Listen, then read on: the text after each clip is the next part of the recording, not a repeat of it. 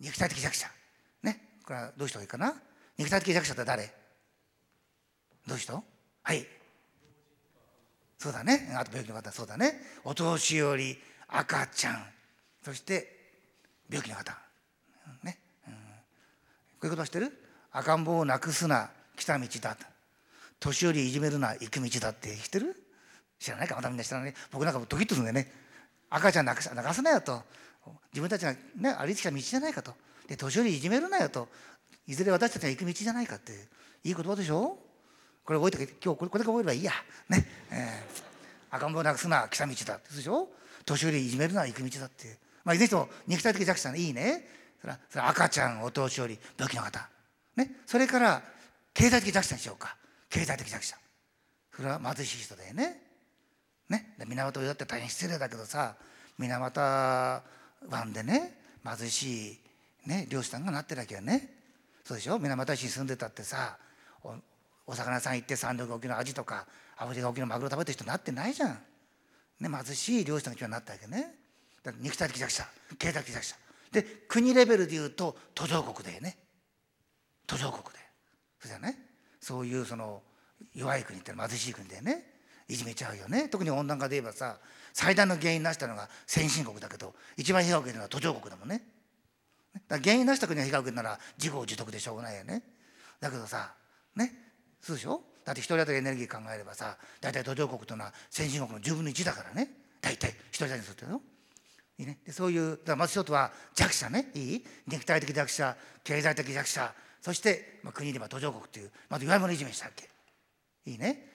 その世帯内の不公平って言います。世代内の不公平になっちゃうで2つ目は何かというと世代間の不公平。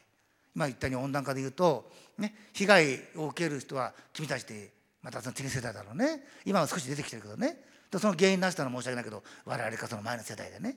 だから原因なした世代と被害を受ける世代が違うじゃん。で不公平だよね。だからこの世代間の不公平ね。3つ目はまた人以外の生き物への不公平だね。彼らは何も原因してないのになってくるよね。そういうことでまあちょっとここで繰り返すとなぜ温暖化問題を選んだかいいね。原因被害がえー、っとエネルギーって問題だね。まあ、行こうか。まず原因がエネルギー問題だから一番解決難しい。で被害が非常に多岐にわたるって言ってね。それで環境問題を起こすと4つの被害3つの不公平になるっていう言いましたね。さてでまた温暖化戻りましょう。ここで日本の温暖化問題はエネルギー問題だっていいですね。約9割方が燃焼期限の二酸化炭素だと。いいですね。それじゃあ今我々どういうエネルギー使ってるかちょっと聞いてみようか。大体どんなエネルギー使ってる？これ一次エネルギーって言い方いいんだね。太陽からじゃなくてごめん地球からにしようか。ごめんね。地球タイム含めていいから。地球から直接取れるエネルギー一次って言います。で一次を使って加工するのを二次って言う。だから電力が二次ね。電力が二次。だからエネルギー考えるとき一時で考えるけ。地球から直接取れるエネルギー。そうすると今一番使ってるのは何？我々使って一番使ってるエネルギーは？エネルギー種類でいこうか。何？何？石油だよね。あごめん。手がった失礼ね？石油だよね。大体478%じゃないかな。我々が使ってる一次エネルギーの478%が石油だよね。そしてあとはまあ石炭とか天然ガスってあるよね。そういうものがあって大体化石燃料が85%ぐらいじゃないかな。我々が使ってるエネルギーのね。85%で特に石油が約半分。で一番大きな問題は我々が最も使っている石油がほぼ100%輸入ね。輸入。でかつ輸入先の8割方が正常不安定な中東。いい、ね、だからエネルギー問題っていうのは、まあ、大きな問題あって一番大きな問題は我々が最も依存している石油がほとんど輸入で、ね、そのが輸入先が非常に正常不安定な国だったわけ。いいですね。から2つ目。エネルギー自給率考えようか。自給率。食料はよくカロリーで39ぐらいいってるね。大体40%まあカロリーベースで表すいいんだけど野菜なんかはカロリーほとんどないから野菜から自給したってカロリーベースであまり計算されてこないっていう、まあ、問題であるんだけど一応カロリーで表すと大体39か40だね。だ日本のエネルギー自給率は何パーでしょう？食料は39ぐらいだったね。39でいいと思うからね。カロリーベースでね。で日本のエネルギーの自給率はなはいどうかしよう4パー。うん。はいほぼいいですね。それはなぜかというとウランあるでしょ？ウランはそもそも輸入してるよね。であれは濃縮って言って235をもっと高めるんだけどあの一応そもそも輸入してんだからねウラン輸入してるからあれはやっぱ輸入品だと。考えると大体4%ぐらい合ってます。いや違うよと。ウラン持ちとってすぐ使えないじゃんって。ね一生懸命濃縮してさそれで要するにウランに使うんだからあれを純国産にしようじゃないかと。純国産。ね。ウランは純国産だって計算すると17から18ぐらい。いいと食料自給率が39で低いってんのにさエネルギーがウランを純国産しても1718だよ、ね、食料の半分ぐらい。極めて危ないと思わない？そうですよそれで、まあ、国はね民間と政府備蓄って備蓄貯めてるわけ。タンカーとかさ大体6か月分ぐらい貯めてるんだよね。だからさ変な話日本を滅ぼすには大砲いらぬといつも言ってんだよ。我が国日本を滅ぼすには大砲いらぬって。海は半年も閉鎖すればいいって。封鎖すればいいって半年も封鎖されたらもうバーなんですね、まあ、そういうことですね。で、えー、もう一つ言ってから質問しようか。でエネルギーっていうのはさ4つの視点があるわけよ。エネルギーを選ぶ視点。これベストミックスっていうの。ベストってのは最も良いだね。ミックスは組み合わせ。一つのエネルギーでこの4つを全て満足するものないから私たちはそれぞれエネルギーの特徴を生かしてうまく組み合わせてるわけ。でまずエネルギーを考える時何を今考える？一番何でもいいよ。どれが大事大事じゃなくてこれみんな同じいいと思うんだけど何考えようか？エネルギーを選ぶ時に。何考えたらいい？なんか元気なかしたね。はいお願い。そうだね。まず安全そうだね。安全大事だよね。まず安全考えましょう。はい。それからはい。うん？そうだね。価格そうだよね。やっぱり安い方がいいもんね。価格考えよう。それからはい。そうだね。うん。供給の安定性だね。はい。大きく言うとね価格だね。やっぱりエネルギーっていうのはさどうしようか。産業の血液みたいなもんかな。ね、えー、まず価格考えようか。それから安定性だよね。安定供給なんて困るじゃない？太陽光見たけど今日曇っちゃったから発電できないと困っちゃうよね。安定性だね。そしてから環境面だね。それはそのエネルギー資源を、ね、採掘する時の環境面とそのエネルギー資源を使った時の環境面考えるわけ。わかる？ね環境面。4つ目もう一つ。これは枯渇性。なくなっちゃまずいでしょ？だから価格安定供給環境、ね、それから枯渇性。でもちろん安全ももちろん入ってくるんだけどね、えーまあ、一応その4つをね今あのベストミックスの考え方してます。とこの4つを全部満足するものあるかったらないよね。例えばさどうしようか。石油考えようか。石油ね日本がさ戦後これだけ発展できたのは石油という極めて安いエネルギー源を手にしたからよ。いい？日本が今日この工業国になったのは最大の理由は石油という極めて安定で使いやすいエネルギー源を安価に手に入れたことよ、ね、だから安くていいよね。で安定供給できるよね。だけど石油のあと確認火災年数はあと何年？計算上は。あと何年持つって言われてる？石油は。この人いるから。うん？そうだね。うん。あと40年ぐらい。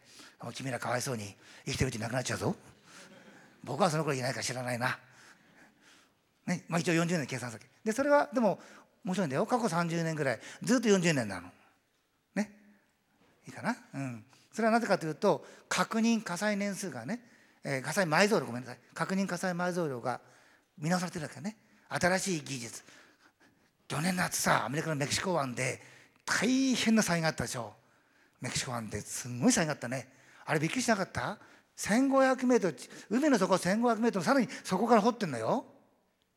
ね？今そうでしょ？海の底1500メートルさらにそこから掘ってんの。そのぐらい今陸からはもういい場所なくなっちゃってるでそういうふうにして技術が発達してるから従来の確認火災埋蔵確認火災埋蔵量っていうのはその時点その時点の技術と経済水準で掘ることができるっていうそれが確認火災埋蔵量ね。それを毎年の生産量であると確認火災年数になるわけ。そうするとここ30年ぐらいずっと40年だけどそれは確認火災埋蔵量が見直さってきたわけね。例えば1972年のイギリスの北海油田なんてのはいい例だね。その後イギリスは何年か石油の輸出国になっちゃったからね。ね。でそうするとまず枯渇性があるじゃない。ね枯渇性があるね。それから石油を燃やすと二酸化炭素だよね。間違いなくこれは温暖化だよね。えー、皆さん温暖化僕は今日二酸化炭素って言ってるけど反対の人いる？いるんだ大学の先生で反対の人が。違うぞってね、うん、でただはっきり言えることは二酸化炭素濃度が高いと地球が暖かくなってる。これは絶対間違いない。これは15万年前からの南極のボストン基地のデータで完全に証明されてます。だいいですかだから二酸化炭素濃度と地球の温度っていうのは全くいい関係あるというか全くいいね極めていい関係ある。でただその時に私たちは二酸化炭素濃度が増えたから温暖化してるってスタンス取ってるわけ。ところが懐疑的な先生が違うと。何らかの原因で地球の地軸がずれちゃって温暖化したから海の中の二酸化炭素が出てきちゃったんだっていう。要するに卵が先か鶏が先かって議論あるでしょ？でこれは科学の世界だから決して多数決じゃないよ。多数決じゃないんだけどでも私がやっぱり見る限り二酸化炭素濃度の上昇がやっぱり温暖化もたらしてると私はそう思う。私は完全に温暖化自分の専門ではないけどね。だから今論争してるのはどっちが先かって議論なの。二酸化炭素が増えてると温度が上がるとこれも間違いないわけ。だからどっちが先かだよね。皆さん分かるですよサイダーって。サイダーが温度を冷やしたらこれじゃない。温度を冷えるとわってくるじゃない。そうでしょ？だから北への溶解度っていうのは温度と圧力の関数なわけだね。温度が低くてよく溶ける。圧力高く溶けてるね。だそういうことで、まあ、二酸化炭素ってことで、ね、問題ないと私は思ってるんだけどそういう意味で、ね、石油燃やすと二酸化炭素出てくるね。そうすると環境面うまくないね。資源の枯渇うまくないね。要は安定供給で安いね。じゃあ風力発電しようか。風力発電。そうするとまず安定供給どう？ダメだよね。大体稼働率0.25ぐらいだから。ね4分の1ぐらいしか動かないわけ。よく止まったでしょ？皆さん。風力止まったでしょ？ね？安定してまずいね。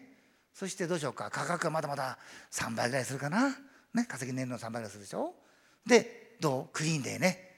ね？もう永久に使えるよね。ね？そして枯渇性は？ない。だけど一番大事な、まあ、一番大事っていうか最初によるけどね。安定供給と価格で。ダメだ。そういうことから今我々はベストミックスって形で石炭ごめんなさい石油だ失礼石油を中心にねやってます約まあ5割弱ねそれじゃあここで皆さんにでその石油を使っていることが二酸化炭素が出る温暖化ってなるわけ。ね、じゃあエネルギー考える時に二酸化炭素を出さないエネルギー源でそしたら石油やめたらいいじゃないかと。どうだろう石油をやめて別のエネルギー源でいけると思う人。ね、石油を燃やすから二酸化炭素出てくるんだからやめたらいいじゃないと。別のものに変えたい人いる？石油やっぱり使わざるを得ない？使わざるはいお願い。はい。石油を使わないでも原子力発電だとか太陽光発電を使えばエネルギー供給は可能だと思います、はい、と石油に代わって原子力とか太陽光とか原子力とまあ再生可能な風力とかそういうの使うのかな？はい。わ、はい、かりました。はい。そうだね。そうするとここで出てくる議論は特に原子力だね。ね？原子力ね。でなぜ原子力について皆さんまあ一般的には何とか日本人嫌がるわけね。それはまあ知ってるよね。大変悲しい歴史があるよね。世界で初めて原爆を落とされ第五福竜丸で久保山明さんとか、ね、水爆実験ねアメリカのビキニ干渉での水爆実験でねそれで被爆して亡くなったよね。そして最近は JCO っていうね燃料を作ってる工場で臨界になっちゃって大内さんっていう方亡くなったよね。だから原爆と原発は原理はやっぱり核分裂をしてるからまあそれをコントロールしてるかしてないかっていう違いがあるんだけどでもなんとなくねやっぱり日本はそういう原爆の、ね、悲惨な経験があるからやっぱりなんとなく原発嫌だっていうなるね。そうすると原発を確かに今政府も温暖化問題の切り札してるよね。発電時には CO2 出ないね。よく燃やすっていうことは嘘だね。核分裂させたわけだから。我々燃やすっていうのは酸素と反応させてるのよ、ね、でも裏の場合核分裂してるんだから、ねまあ、一応燃やすことは使うけど、えーね、発電時は二酸化炭素出ないね。そうするとそれじゃあ原発をもっと増やしていくべきって人いる？不備だともっとやっぱりもう石油はね温暖化問題あるし枯渇の問題あるからもう脱石油だと。で原発行けと。これからどんどん原発作れっていう賛成の人誰もいない？あ一人いたかな。じゃあどどうして原発は増やした方がいいと思うわけ？えっと原発っていうのは、まあ、そもそも人間生きてる時点でリスクをはらんでいるのでどうせ使うんだったら使った方がいいんじゃないのかと思いました。多少のリスクあるけど我慢しちゃったっけ？はい、はい、はい、うん、そうですね。うん、ただあの判断は皆さんに僕は任せるけど、一つだけ分かってほしいのは、日本ではチェルノブイリとかスリーマイルアイランドみたいな原子炉が暴走したって事故は一回も起きてないってことだけ理解してください。ね、原発をどう考えるか僕は皆さんに判断に任せます、まあ、ちなみに約日本は発電の3分の1が原発です。ね、東京電力だともうちょっと多いと思いますね。大体まあ30数パーセント持ってください。原発に依存してます。で、まあ、いろいろ意見あるけど現時点は3分の1依存していると。で、ねえー、原子力発電約50年になるけど原子炉が暴走したという事故は起きてません。いいでしょうか、ね、放射線が漏れたとかね。それからこの前の中越中部中越の大地震ありましたね。柏崎刈羽ですけどね。そしての放射線の入った液体がこう漏れたとかそれから例えば敦賀で熱交換器から水蒸気が漏れちゃって作業員の方が大やけどしちゃったとかっていうそういう周辺の事故は起きました。それは事実です。だけど原子力発電所で原子炉が暴走したっていう事故は一回も起きてません。だからね柏崎刈羽で中越の大地震あった時に大地震あった時に原子力発電所から火災発生真っ赤な煙出てきたなんてこう新聞出てくるでしょ？でもあれは変圧器のたまたま電線が切れただけの話で原子炉自体はちゃんと止まってる。素晴らしいこと。僕私はあの後見に行ってねちゃんと地震計2個置いてあってちゃんと原子炉止まってました。でそこはやっぱり僕は日本の技術者を評価すべきと思います。で今の日本の原子力の原からどう考えても私はああいうの起きないと思うけどね。ただ原子力発電をどう考えるかっていうのは皆さんに任せるけどじゃあ原子力発電が嫌だっていう人がねじゃあで石油も嫌だ。原子力発電嫌だ。それじゃあ風力とか太陽光で置き換えられるだろうか。石油だと枯渇ありますね。ね。二酸化炭素温暖化ありますね。やっぱりそれはまずいね。と。で原子力はなんとなく不安だねと。うんやりだねと。そしたら他のエネルギー源例えば太陽光とか風力考えようか。それで変えられるだろうか。ちなみにヨーロッパで勝ってねドイツで緑の党となりましたね。でシュレーダーさんと連立政権組みました。ゼーデグってキリスト教民主同盟とかな。でで彼らが脱原発言い出しました。でその前スウェーデンはもう30年前かな。国民投票やって脱原発言いました。で彼らが脱原発言った最大の理由は何かというと廃棄物処理です。廃棄物という高レベルの廃棄物を次の世代に残していくっていう。それは世代間倫理で許されないっていう。それが彼らの脱原発の最大の理由です。で日本ではなんとなく先ほど申し上げたようにね悲惨な経験あるから原発が危ないってなんか安全性に対する不安から嫌がる。ね、うん、そういうがあるんですけどじゃあ原発やめて石油やめてエネルギーどうしようか。じゃあエネルギー使わなきゃいいなと思わない？使わなきゃいいじゃないかとでエネルギーっていうのは仕事をする能力だよね。で今ね私たちはねいい？エネルギーっていうものをどんどん投入して時間を短縮してるんですよ。エネルギーっていうものを時間に置き換えちゃったわけ。これすごいことなのね。アインシュタインがさ E イコール MC 以上って相対性原理でしょ？M って質量がね E ってエネルギーになるでしょ？質量とエネルギーって全然次元違うものがこうね置き換えられると。これアインシュタインの式ですね。どっからそんなこと思ってたのか分かんないんだけど。でも私たちは今似たようなことやってるんだよ。簡単に言おうか。100キロ移動するでしょ？100キロ。ね100キロメートル移動。夏になるとやってんじゃない？思いっきりテレビじゃなっけ24時間テレビか。えー、去年誰かしか知らないけどよく100キロ走ってるじゃない。あれ走るのも大変なんだよ。やっぱりちょうど放送終わる頃に武道館に入ってましちゃいけないからね。あれに合わせて。そうでしょ？あんまり早く入ってまずいわけよ。そうじゃない？途中でギアップしてまずいから、まあ、大体うまく終わる頃に入ってましちゃいけないね。それで感動で涙流してて。じゃんじゃんっていうなるんだけどね。100キロでしょ？じゃあ歩こう。もう歩こう。江戸時代と同じに。松尾芭蕉は結構見客だね。データ見ると。まあ一里1時間って言ってもう私たち歩けないけども歩くことにしよう。一里一里で4キロね。そう100キロ歩くと、えー、25時間って計算できるね。4キロだからね。4であるから25時間。で今2500キロカロリーにしようか。何しようか。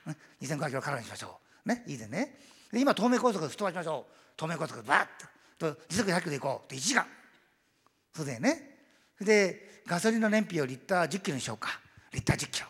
でガソリンの発熱量リッター9000キロカロリーだから10リットルのガソリン使うでしょ？そうすると9万キロカロリー。そうすると2500キロカロリーで25時間。で9万5000キロカロリー使って1時間。引き算すると9万2500キロカロリーっていう新たなエネルギーを与えて時間を24時間短縮してるっていうのが今の時代なの。だから24時間って時間を9万2500キロカロリーっていうエネルギーを置き換えただけ。それが今の時代ね。さてそういうことでで次の問題行くんだけどじゃあね原発をやめてねそして石油もやめて他のエネルギーでもうエネルギー使わなきゃいけないと分かったでしょ？やっぱりいかに大事かって。ね分かったよね。無駄はいけないけどね。無駄遣いはいけないけどエネルギーが必要だっていいでしょ？今時間をエネルギーで置き換えてんだと。それからさらにエネルギー使うことによってね豊かな食料とかさ快適な住環境とか高度な医療を受けられるじゃん。だからエネルギー必要だよね。さあどうしようか。じゃあ原発やめよう。石油もやめようって時に他のエネルギー源あるかな。太陽光やればいいじゃないか。風力発電やればいいじゃないかっていう意見出てこない？どんどん風車作れって。どんどんどんどんもう風車作ったらいいじゃないかって。確かに風車はね安定性の問題あるね。でも蓄電池やればいいじゃないかと。ちゃんと蓄電池で充電すればいいじゃないかって。どう？やっぱり原発やれたらやない？そうするとでもさ原発必要だね。でも自分の町は嫌だねって思わない？それを NIMBY って言うんだよね。英語で言うと Not in my backyard NIMBY ね。Not in my backyard バックヤードっていうのは裏庭。だからうちの裏庭の中はダメよって。だから総論賛成。格論反対って。それを NIMBY って言います。環境問題みんなそうなの。ね、え水が足りない。ダム作れ。OK ダム作れ。だけど我が村がダムに沈むことは反対よと。ね。ゴミ増えてしょうがない。焼却工場作れ。また最終処分地作れ。そうだ。作れ。賛成。だけど私の町が最終処分地になること反対よっていう。だ総論賛成核の反対をね任備のって今バックヤードって言うんだけどね。ね、うん、そうすると大事なことはさ総論が正しいか核論が正しいかじゃなくて総論と核論をいかに合わせるかだろうね。ね。エネルギーで言えばいかにその無駄遣いなくしていくかっていう作業をお話しましょう。でここで、えーまあ、今まで皆さんの意見変わってるとやっぱり原発はやっぱり変わるもんないねっていう感じでしたね。うん、簡単に話するとね一つだけ例を挙げるとね風力発電考えるでしょ。うで安定性は別にしてね1000キロワットの風力発電と考えてください。大体ビルの10階ぐらいかな。1000キロワットっていうね。その100万キロワットと原発は中中型です。今大体130万キロワットぐらいですから。100万キロの中型の原発1基をね1000キロワットの風力発電を置き換えると100を100万を1000度あればいいでしょ？100万を1000度あると1000になりますね。でそれ稼働率大体0.25ぐらいで計算すると1000を0.25とやると4000だから100万キロワット級の中型の原発1基を1000キロワット級の風力発電と置き換えると4000基いるわけ。わかる？例えば現在日本で約54基だと思ったかな？53、4基だと思うけどとっても無理なわけ。だからね？だからそういうことでまあ、風力発電私は自分の持論はどんどんそういう自然エネルギーをどんどんやっていけと。風力太陽光ねバイオマスね。だけど残念ながら現在は、まあ、残念ながらって言っちゃいけないかな。皆さんが嫌がる原発はやめられないの、ね、より安全に使っていこうというねことだと思います。さて、えー、これから途上国の問題いきましょう。中国はどんどん人口増えてきたね。ついに中国は GDP ね日本抜いちゃったね。昔は GNP 言ったけどね今 GDP ねグロスドメスティックって言ってね経済が国際化してるから GDP その国内だけの生産で計算するんだけどでも1人当たりすればまだ10分の1だね。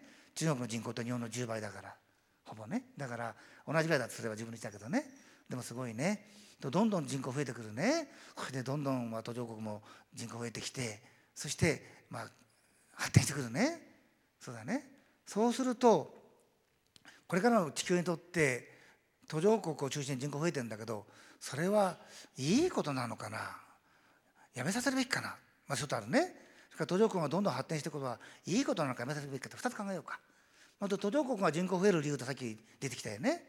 私はなんか自分のこと言っちゃったような感じでさ こういうことすべきで人口増やすなってこと言っちゃったんだけど皆さんなんかどうだろう？途上国はやっぱり彼の勝手だから人口増やすなら勝手だからしょうがないって思う人いる？はいどう思う？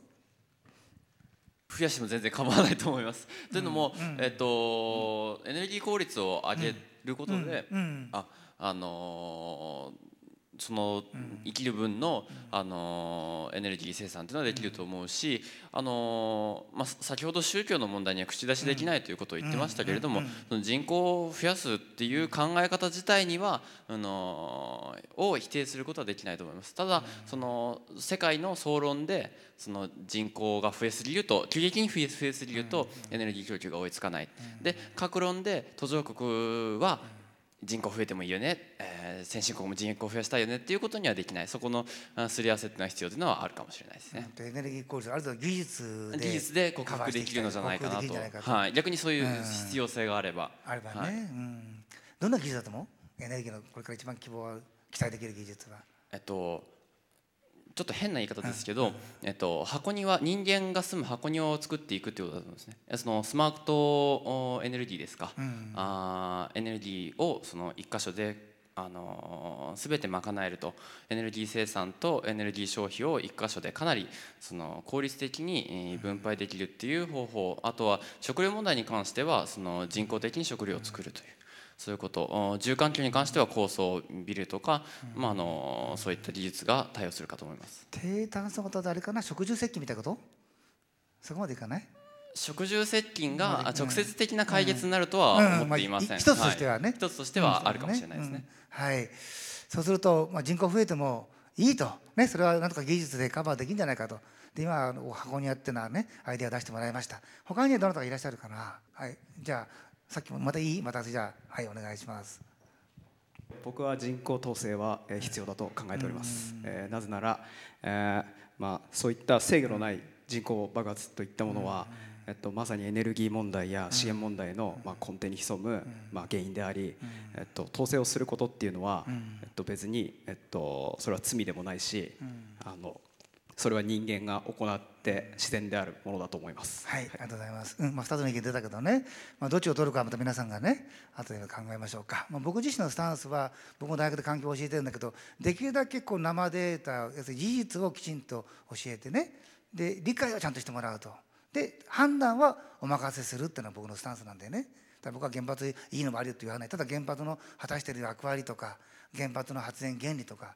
ね、スリーマルとか起きるかどうかとかっていう、まあ、そういうようなことは、まあ、一応一応まあ私の科学的知識でいくとでそれを踏まえた上で皆さんがどう判断するかっていうのは私のスタンス私はだから、まあ、自分の専門は残留農薬とか、ね、食品添加物とか化学物質の安全だけどそれらの持ってる役割とかどうやって安全性を調べてるのかってことをお話ししてで後の判断は皆さんにお任せするっていうのが僕のスタンスなんだけどね。さてじゃあまあ2つ意見出ました、ね。まあ、皆様と考えてほしいんだけど。じゃあ途上国が発展していくとやっぱりエネルギー使うよね。そうするとそれはまた温暖化問題出てくるよね。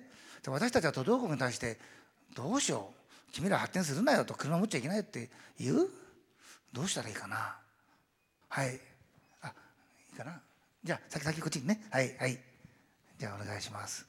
えっとやっぱり新、まあ、先進国の持っているその環境技術とかを、やっぱりその途上国に、あの譲渡じゃない譲渡も含めてでも、まあ、取引もないとこっちの得るものもないと思うんですけどやっぱり技術提供という形で与えていかないと結局途上国でまた温室効果ガスが増えると先進国にもマイナスなわけですから技術提供というのが私の意見です。先進国の持っている技術を途上国に提供していくと、はい、まあ、資金と技術援助ですね、はい、そうですね。分かりました。そういう形によって、まあ、彼らの発展も、えー、満たすしで地球環境の悪化も防いでいこうというそういうことですね。